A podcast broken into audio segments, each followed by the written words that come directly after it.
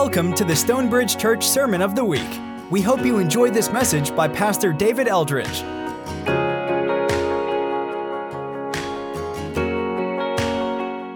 Today is the first Sunday of Advent. Advent means arrival, and so we want to take the next four weeks to prepare our hearts for the arrival of Jesus. We're all going to prepare for the arrival of of Santa Claus. We're, all, we're good at that. We're going to buy presents. We're going to decorate our house. We'll send out Christmas cards. You've already got your plans for uh, how you're going to spend time with your family and your friends, whatever the, the, the holiday parties are. And all that's, what, that's great as long as you don't go into debt or wind up in the hospital from exhaustion. Uh, but for the most part, like it's all fine.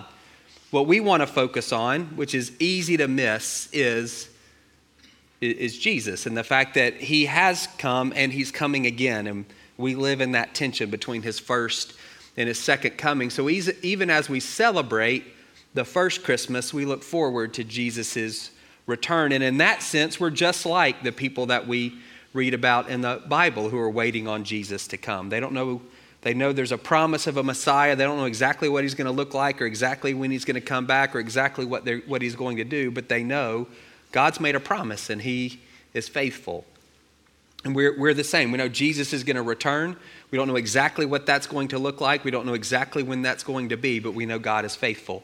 And so we want to have hearts that are ready. So we want to take advantage of this Christmas season again, not just preparing in terms of looking back, celebrating Jesus' first coming, but also looking forward to his second. Um, we got a couple of things that we'll do as a church. Uh, Matt mentioned just a handholds. We don't want to overwhelm already, already busy time. You know, there, there will be a daily reading plan if that's helpful for you. Uh, we'll send out a weekly devotion through social media if that's something that's helpful for you. And then we'll have services on Christmas Eve and Christmas Day. Those Christmas Eve ones, we do need you to register. I don't think we'll need to add another one, but we might, and we won't know unless you register. And we would hate for people to show up and for there not to be a seat. So if you could do that, particularly register for any of them, but those it's those first two where people bring their kids that we can get we can get pretty full pretty quick. So as soon as you know what service you're you're planning on coming to, if you could go ahead and register and put down all of the family people that you're bringing just to make sure we got enough space. We're also going to do something uh, in terms of what we're going to talk, be talking about on Sundays. We're going to use the lectionary readings. That's not something that we do. You may or may not know what a lectionary is. It's pre selected Bible passages that are read on a particular Sunday. You'll see behind me the lectionary readings for today. Uh, each week in Advent, there's an Isaiah reading, and that's what we're going to talk about on Sunday morning is that Isaiah reading. But there's four. There's an Isaiah, there's a psalm, there's a gospel, and there's another passage from the New Testament. You may want to look at those uh, today or this week. They all have the same theme, and you'll be able to trace the thread through that. Again, we're going to focus on Isaiah on Sunday mornings, uh, and we're not necessarily going to dive into all that was going on in during the time of Isaiah's ministry. Just a little bit on him. He was his career as a prophet was incredibly long, at least 59 years, maybe more so, like 1963. I mean, that's what we're talking about. Long time that he is in ministry, that he's prophesying. He is sent to the southern kingdom of Israel, so that's called Judah. The capital is Jerusalem. The kingdom of Judah is a mixed bag. There's the northern kingdom, 10 tribes, always wicked. They never had a good king. The southern kingdom is much more of a mixed bag. Sometimes they had good kings, sometimes not. Sometimes the people were faithful, sometimes not. And that's who Isaiah was sent to. And again, because his, his career was so extensive 59 years he spanned the reign of multiple kings a guy named uzziah a guy named jotham a guy named ahaz and a guy named hezekiah uh, again we're not going to necessarily dive into all of that but if that just helps you maybe peg isaiah a little bit we're going to look at these passage passages primarily through the lens of Jesus. The, the ones that are chosen for the lectionary reading are messianic. The church acknowledges and recognizes these passages don't just speak to Isaiah's generation and what was going on in his day, they speak also and maybe even primarily about the Messiah who wouldn't come for 700 years after Isaiah died. That's the, the gap between Isaiah and Jesus is about 700 years. And the church has acknowledged these passages and say they're actually, whatever they meant in Isaiah's day, and that's good and right and true, they also, and again, maybe even more fundamentally, they're talking about the Messiah who we believe is Jesus. And so that's how we're going to look at these passages through the lens of Jesus and how do these passages help us prepare for his arrival. Again, not just thinking back to his first arrival, but also as we prepare for his second coming, whenever that happens to be. So I'm going to reread Isaiah 2. You've already heard it once uh, from Sam and Mia today. Y'all did a great job. And uh, we'll, we'll reread this just to refresh our memories. This is what Isaiah, the son of Amos, saw concerning Judah and Jerusalem. In the last days, the mountain of the Lord's temple will be established as the highest of the mountains. It will be exalted above the hills, and all the nations will stream to it. Many peoples will come and say, Come, let us go up to the mountain of the Lord, to the temple of the God of Jacob. God will teach us his ways so that we may walk in his paths. The law will go out from Zion, the word of the Lord from Jerusalem. God will judge between the nations and will settle disputes for many people. They will beat their swords into plowshares and their spears into pruning hooks. Nation will not take up sword against nation, nor will they train for war anymore.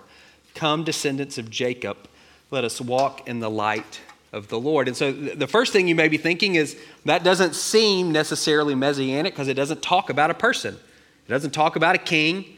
It doesn't talk about a Messiah. It's talking about a time period, the last days, and that's actually a technical term in the Bible for when God will come and establish his kingdom on the earth, when he will vindicate his people, the righteous, and when he will punish the wicked, his enemies the last days again or, or, sometimes your bible will say that day. It doesn't refer to necessarily to a, a time on a calendar.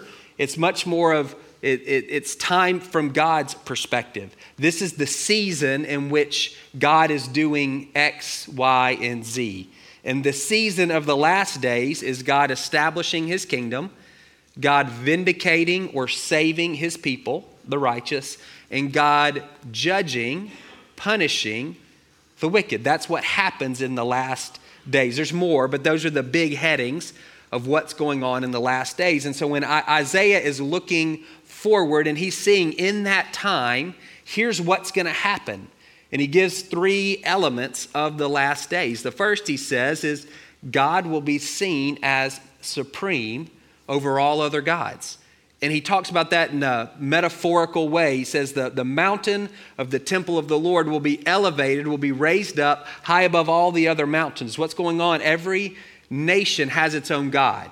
So Israel has a God, and the Philistines have a God, and the Assyrians have a God, and the Babylonians have a God. And all those gods are said to live on mountains because mountains are the highest places. That's closest to heaven.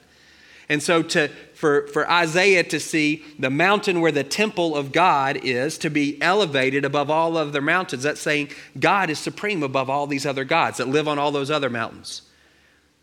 God with a capital G, we know his name is Yahweh, the Father of Jesus. He's supreme, he's superior above all these little g gods. That's what's going to happen in the last days. God is going to show himself to be supreme. He's going to be exalted above every other God. The second thing Isaiah sees is nations coming to the temple, nations coming to God. And they're coming because they want to learn from Him. Come, let's go to the temple of the Lord. These nations are saying these are Gentile people. Come, let's let, us go to the, the temple of the Lord. Let's, let's let Him teach us so that we can follow His ways. We would say that's, that's a world, that's worldwide conversions. That's these Gentile peoples who have their own gods, rejecting those gods and saying, the God of the Israelites is better. Yahweh's better. His way of living life is better than the way our gods are telling us to live life, so let's go learn from him. It's not something a Jew would necessarily be thinking of. But that's something Isaiah says that's going to happen in the last days. God is going to be exalted, and in that exaltation, people from, from around the world are going to come to him because they're going to want to follow him. And then, again, as a consequence of these people coming to the Lord, you're going to have whole nations submitting to God. God being the judge, the king of the nations. And that leads to peace. Nobody has to protect themselves and what they have or project themselves and try to grab and grasp and get because God's the king of all the nations. And the nations acknowledge that and they trust God to decide what's best for everybody. And so we don't have to fight about anything anymore because God's, we're all acknowledging God's our king, He's our boss, and He decides what each one of us gets. He decides what's best for each one of us. He settles the disputes that we have as nations. We don't have to fight about it anymore. We can just look to Him, and whatever He says, that's what we're going to do. It's an amazing picture. God elevated supreme above all gods. As a result of that, you have people from all over the world, all of these other nations, rejecting their God in order to follow Israel's God. Whole nations submitting to him. I, I can't like think about that. Nations submitting to God and saying, you're, you're the king of this nation, whatever you say. And so then there's no more fighting. There's no more war.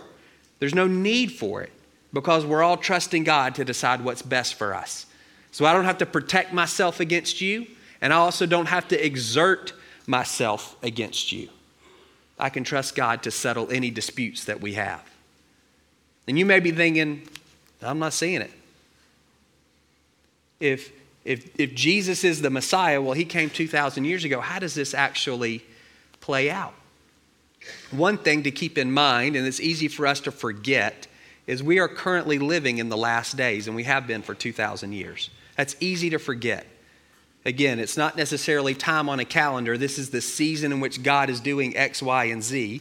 And what he's doing is he's establishing his kingdom, he's saving his people, and he's judging the wicked. That's what he's doing in this season. And it's what he's been doing for 2,000 years. Because of, Jesus, because of Easter, because of Christmas, because of Pentecost, because of Jesus' birth, because of his life, his death, his resurrection, because of his ascension into heaven and his giving of the Holy Spirit to the church, we're living in the last days. You can see it most clearly in Acts chapter 2. On the day of Pentecost, when Peter's trying to explain to everybody, here's what you just saw, he quotes from Joel and he says, In the last days, the things that you just saw will happen. Those are, that, that's the time in which we're living because of Christmas, Jesus' birth, because of Easter, his death and his resurrection, because of Pentecost, his ascension into heaven, and his giving of the Holy Spirit to the church. We're living in the last days. So the things that we read about in Isaiah 2, we should be seeing in our own world. Now, we don't see those things fully and completely, and that's where the frustration comes for us. What God has done is He's separated the first coming and the second coming of Jesus. Instead of saying, I'm going to come once and do all of these things, he's come, he said, I'm going to come twice, and there's going to be a gap in between. The first time I'm going to come as a baby, I'm going to come in humility. I'm going to come and I'm going to seek and I'm going to save all of those who are lost. I'm going to offer salvation to the broken, to the blind, to those in bondage, to those who are dead in their trespasses and sins. And when I come again, I'm coming on a white horse with a sword, King of Kings and Lord of Lords, written on my thigh. And everyone who opposes will be judged. And all of those who have submitted will be saved. He separated those two things. Why? To give us an opportunity to be saved, to give us an opportunity to repent of our sins, to acknowledge our need for a Savior. And we're living in that tension between the first and the second coming of Jesus. And so we see some of the characteristics, some of the elements of the last days, but we don't see them fully and we don't see them completely, and we won't until Jesus returns. So just uh, there'll be some verses behind me, and there's more. These are these are just representative. You can think of plenty other ways in which Jesus inaugurates or ushers in the last days. He says things about himself, and other writers in the New Testament say things about him that parallel what we read in Isaiah 2.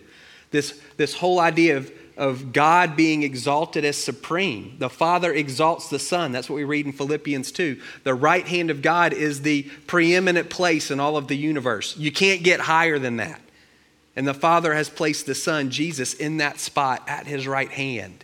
And he's exalting him above all other gods. Read Colossians 1, read Hebrews 1 and 2. It's, it's the description of Jesus as supreme above everything else in heaven, on earth, and under the earth. This idea of, of the nations coming to God to learn from Him. I think about just the fundamental invitation of Jesus is what? Follow me. Live life like I do.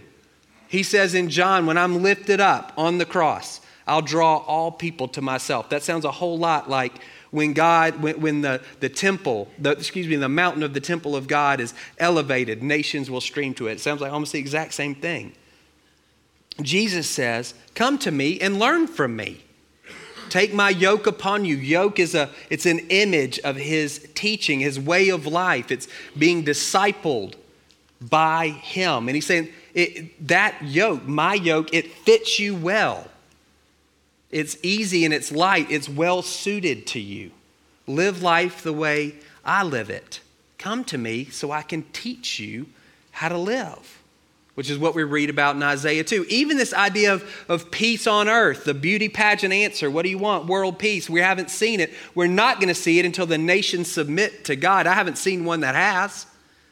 I'm not an expert. Maybe you can name one a nation that has fully surrendered and submitted to Jesus as king. Until that happens, there's not going to be peace on earth. But one of the things we do see is Jesus showing us how to live at peace with one another. It's not on an international scale yet, and it won't be again until the nations submit. It's difficult for me to see that before his return. Maybe so. But it's on the, the road that we're on, I'll say it's difficult for me to see that before he returns but we can live at peace with one another. Think about what Jesus said in the Sermon on the Mount. Here's how you treat your enemies. You've been told to love your neighbor and to hate your enemy. Don't do that. Love your enemy. Turn the other cheek. Go the second mile. Offer your coat to someone who asks for your shirt. Bless those who curse you. Pray for those who persecute you. Love your enemies.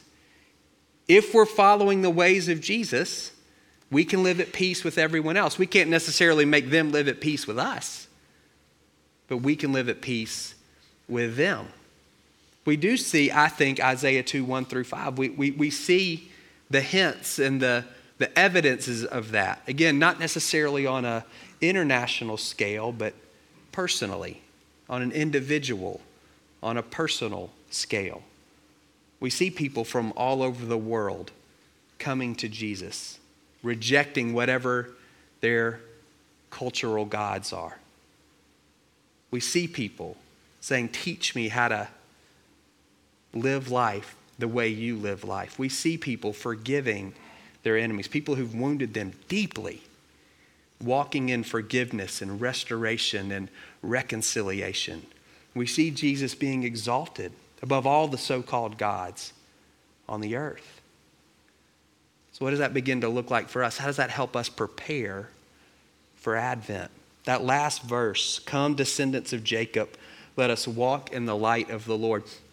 So, what Isaiah is saying is, hey, guys, so we, we've already gotten all this. We're God's people. We have the Old Testament. We have access to the temple. We worship. We sacrifice. We, we've got access to God. So we can look forward and see here's what God's going to do in the future among the nations. So let's go ahead and live in light of that now. Let's take advantage of what God's already given to us. These things that eventually will be available to all are already available to us, so let's live accordingly. Let's live in light of what God has already given to us.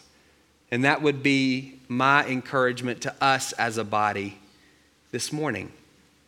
We can see where things are going. You can read the end of the book, Revelation 19, Revelation 20, Revelation 21, Revelation 22. You can see where all of history is headed. So let's live in light of that. There's things Jesus is already doing in us and through us and among us. So let's live in light of that. We know where everything is headed. And so let's take advantage of what we've already been given. Let's not wait, is what Isaiah says. Don't wait. Go ahead and begin to live in light of the future because the future is certain, because the God who has revealed it is faithful. So let's live in light of this certain future. We know Jesus is going to return. I don't know when, but I know he's going to. Either I die or he returns. Whichever one comes first, that's irrelevant. He's going to return. He's going to establish his kingdom fully on this earth as it is in heaven. Do you believe that? Sometimes it's hard to see. But if we believe that the one who made the promise is faithful, then we can live in light of that right now. And so let's do that. So during this Advent, during this next month, we can begin. Just taking our cues from Isaiah 2. What does it look like for you and for me to exalt Jesus as supreme above all the other gods in our lives? Those of you that I know, this is you're, you're not wrestling with the gods of Hinduism, the gods of Islam, the gods of Buddhism. That's not the wrestle for us. It's the gods of our culture that are a struggle for us. It's the gods of consumerism. It's the, the gods of busyness. It's the gods of social status, the gods of self interest and self gratification. Those are the gods that we wrestle with. What does it look like for you this month to, to, to live and to acknowledge Jesus? He's supreme over all of those other competing ideas and ideals. He's supreme. I can't answer that question for you, but I would challenge you to begin to think that through. What does it look like in my life this Christmas season to acknowledge, even to say, Jesus is supreme over Santa Claus? Like, what does that mean for us? In terms of the way we, I, you do all of the, th- I'm not criticizing.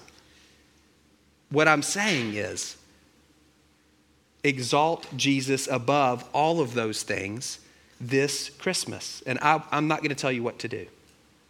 I'm just going to challenge you prayerfully. Ask Him, Jesus, what does it look like for me to exalt you as supreme? These are all of the competing little g gods that pull on my resources, my time, my energy, my attention, that fight for that fight for priority in my heart and in my life. And this Christmas, I'm going to acknowledge you as supreme. And that's going to be more than just a mental acknowledgement, it's going to walk out in behavior. So ask Him. Don't compare, just ask. What does that look like? What does it look like for us to say, let's live at peace with one another?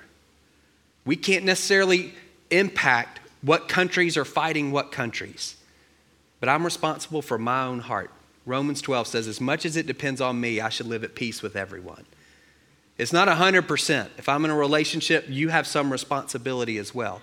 But as much as it depends on me, from me to you, I can live at peace with Mark. I can't make Mark live at peace with me, but I can live at peace with him. What, is, what would that look like for you? Think about primary relationships. Is there, is there a, a, a rupture there? Are you sideways with somebody? Are you holding a grudge? A great question that I ask myself is Is there someone in my life that if they were blessed by God, if they won the lottery, whatever it is, it's going to be hard for me to be happy for them? And if it is, then I'm probably not in a great spot with them. If it's difficult for me to celebrate somebody else's blessing, then I'm probably, my heart's probably not in a great spot towards them. And that may be a place for you to start this Advent, a way of living out Isaiah 2, a way of acknowledging we're in these last days. Jesus is my king. He settles disputes for me. I don't have to settle them for myself. He judges between me and others, so I don't have to do that. I don't have to protect myself or project myself. I can love you even when you're not lovable. I can love you even when you don't love me back because I'm submitted to him as the king. Is there anyone in your life that, that that's a challenge for you? today. Maybe somebody you had Thanksgiving dinner with, and you're already dreading having Christmas dinner with them. Again, you can't fix them. And that's not the, that's not the, the call. It's from you to them. You're responsible for your own heart. You're responsible for your response. You're not responsible for what they bring at you, just how you respond to them. You can do that. Last, and this was one I thought maybe might hit us the, the most. What does it look like for us to come to Jesus and say, Teach me? When was the last time you asked Jesus to teach you something? Jesus, teach me. Show me. Show me how to live. We kind of, I think a lot of times feel like I kind of got it figured out. I'm not a little kid anymore. I've been doing this for a while. When was the last time you asked him to teach you? I want you to think about the area of your life that you would say right now it's the it's your area of greatest need. If Jesus walked into the room right now and looked you dead in the eye and said, What do you want me to do for you? This is your answer to that question. And it's not world peace, it's, your personal answer. Where do you most want to see him working in your own sphere? then what would it look like for you to take that area and say, Jesus, teach me how to live here? Show me what it looks like to follow you in the midst of this circumstance. I certainly want you to fix it. I want you to work, change the circle, but until you do, what does it look like? So if you're struggling in your marriage, like the prayer is like, God fix it, but what if the prayer was, God teach me how to love my wife? That changes things a little bit. Some of us, it's God fix her, which is never the right prayer. Sometimes it's God fix me, which is better. I'm wondering if better still is teach me how to love her. Show me what it looks like. Some of you have someone you love deeply who's not following Jesus. Save them. That's the prayer. And what if you add to that, God, show me how to be salt and light in their life to them? Some of you are struggling at work. God, get me a new job. You can pray that. And God, show me how to honor my boss. Some of you don't want to pray that. The last thing you want to do is honor your boss. You want to run them down or, or run them over. Neither one's helpful. God, show me how to be content. Those kinds of prayer. Ask Jesus, what does he want to teach you this month? If the nations are acknowledging God's ways are better, so I'm leaving behind my own gods who've said, here's how you live, because the way Israel's God says to live, it's just better. Some of us take that for granted. We forget how brilliant Jesus is. We do. We don't necessarily think of him as smart. Someone who can teach us and show us here's how you live. We think of him as a Savior who died for us 100%. We can think of him as a king who rules over us 100%. You think of him as a teacher, someone who can show you how to live your life. Three, you can't do all three of those things. I think it's too much for one month. Is there one that resonates the most when you think about you're living in Isaiah 2? It's the, the unfolding of the kingdom of God. You're living in the last days. His kingdom is being established. We live between the first and the second arrival of Jesus. We look back and celebrate the first arrival. We look with confidence towards the second. Just as confident as you are that Jesus was born in Bethlehem 2,000 years ago, you can be equally as confident that he's going to return. We don't know when, but it's coming. And it's sooner today than it was yesterday. And it'll be closer tomorrow than it is today. We know that. So you're living in the last days. So, what can we do as God's people? We can live accordingly. We can exalt Jesus in our lives above all other gods and recognize there are other gods. We don't always call them that, but that's what they are. They compete with Him, with Jesus, for our allegiance. our time, our resources. You can live at peace with other people. You can do that in the power of the Holy Spirit. You can't do it on your own. But in the power of the Holy Spirit, you can live at peace with other people. And you can say to Jesus, I'm going to come to you. I am weary and heavy laden in this circumstance. I want to take your yoke upon me. I want you to teach me how to live well in the midst of this, what I feel like is a terrible situation. Teach me. You can, we, we can ask him that, and he will. This is how I want us to close. There's two things we're going to do. One, we're going to take communion. The way we take communion here is you'll come forward a row at a time, break off a piece of bread, and dip it in the juice. And there's gluten free and the packaged communion. So we'll do that. Uh, one of the things for us as we prepare for Christmas is to recognize Christmas and Easter can't be separated. There is no Easter without Christmas, Christmas without Easter. That doesn't change anything. If Jesus doesn't die, the kingdom's not coming. Or if it does come, we're not a part of it. And so we've got to see Christmas and Easter as interwoven. You can't separate the two. One's not more important than the other. We've got to have both. And the second thing I want you to do, and for some of you, this is going to feel maybe a bit childish, but I want you to do it anyway. On the underneath, yep, this these inside rows, there's a basket, and in those basket are gift tags. This is something we do every Christmas.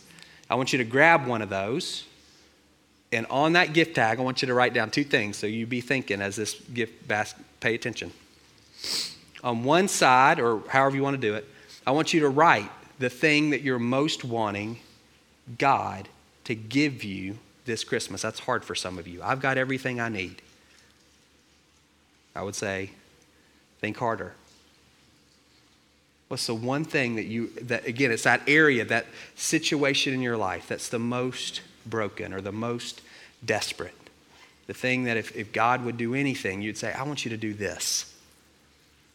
Make it personal. As much as you don't need to write your name on the gift tag. I would probably be better if you didn't. But you just write that down. What's that thing? It can be a physical need, and maybe healing. It can be something with work. It can be something with your family. It can be direction. It can be something maybe a bit more intangible, joy or peace. I don't know. Some relationship that's ruptured. And we we have a, a, group that prays on Tuesday morning, and every single one of you is invited to come at 7 o'clock in the morning.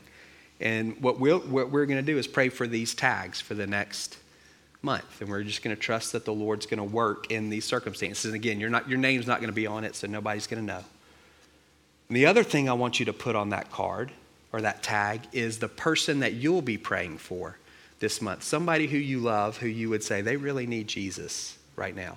And you don't need to give their first and their last. You, you, can, you can just write a first name or you can just write their relationship to you. You know, my, my mom. Again, we, we won't know who it is, and it's okay. God knows. We don't want to do anything that's going to cause somebody to be embarrassed or feel called out. And this is the person that you're going to be praying for. Christmas Eve is typically a service that people go to who don't necessarily come to church. That may be here, that may be some other church, it doesn't matter.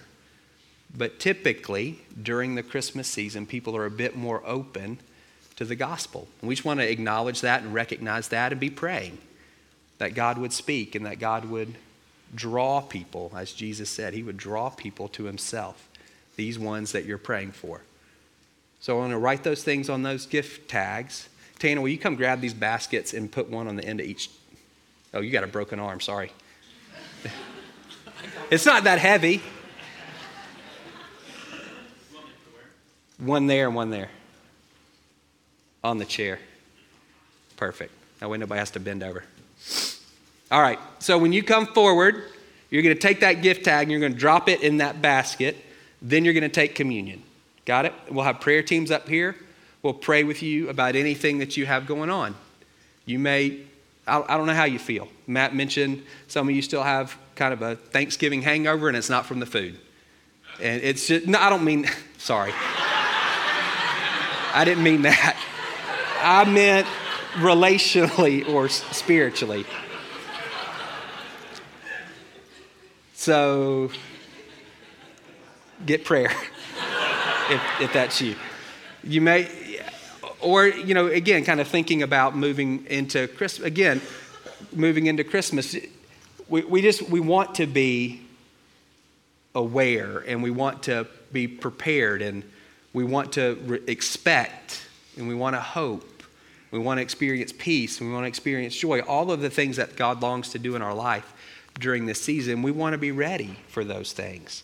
And so, this first Sunday of Advent, let's let's do that. You can kneel if you want to kneel. We'll leave you. I'll maybe put a hand on your shoulder, but I won't. I won't talk to you. You can get prayer here from these teams. Um, and Bo, you can come on back and we'll worship along with him. So I'm going to say a prayer. If you're helping with communion or ministry, if you come forward, get in your spots if you would. And y'all, y'all pray with me. Jesus, we're so grateful that you're the King. We really are.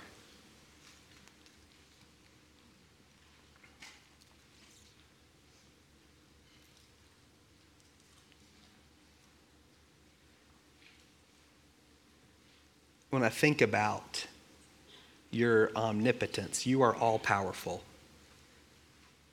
And I think about what if you weren't good?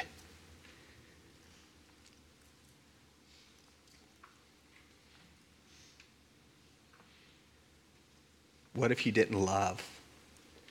What if you weren't patient? What if you weren't merciful? As God, you're powerful, all powerful. What if your character was different? We're so grateful that it's not. So, as we enter into this Advent and Christmas season, we want to do so in humility and in gratitude that you, the God of the universe, was willing to become a zygote and a fetus and a baby and experience all of what it is to be human in order to make a way for us experience what it is to be called sons and daughters of God.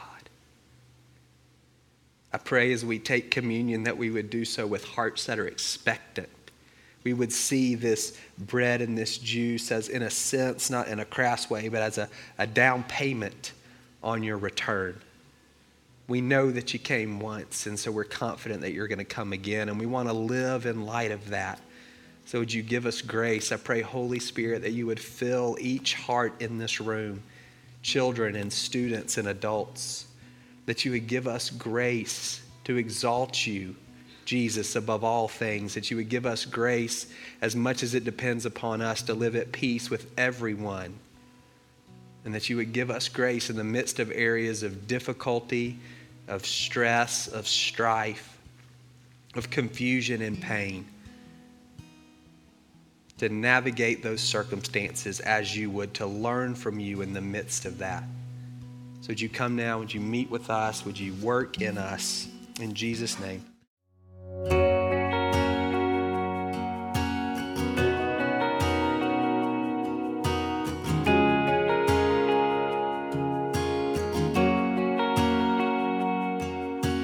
Thank you for listening to the Stonebridge Church Sermon of the Week.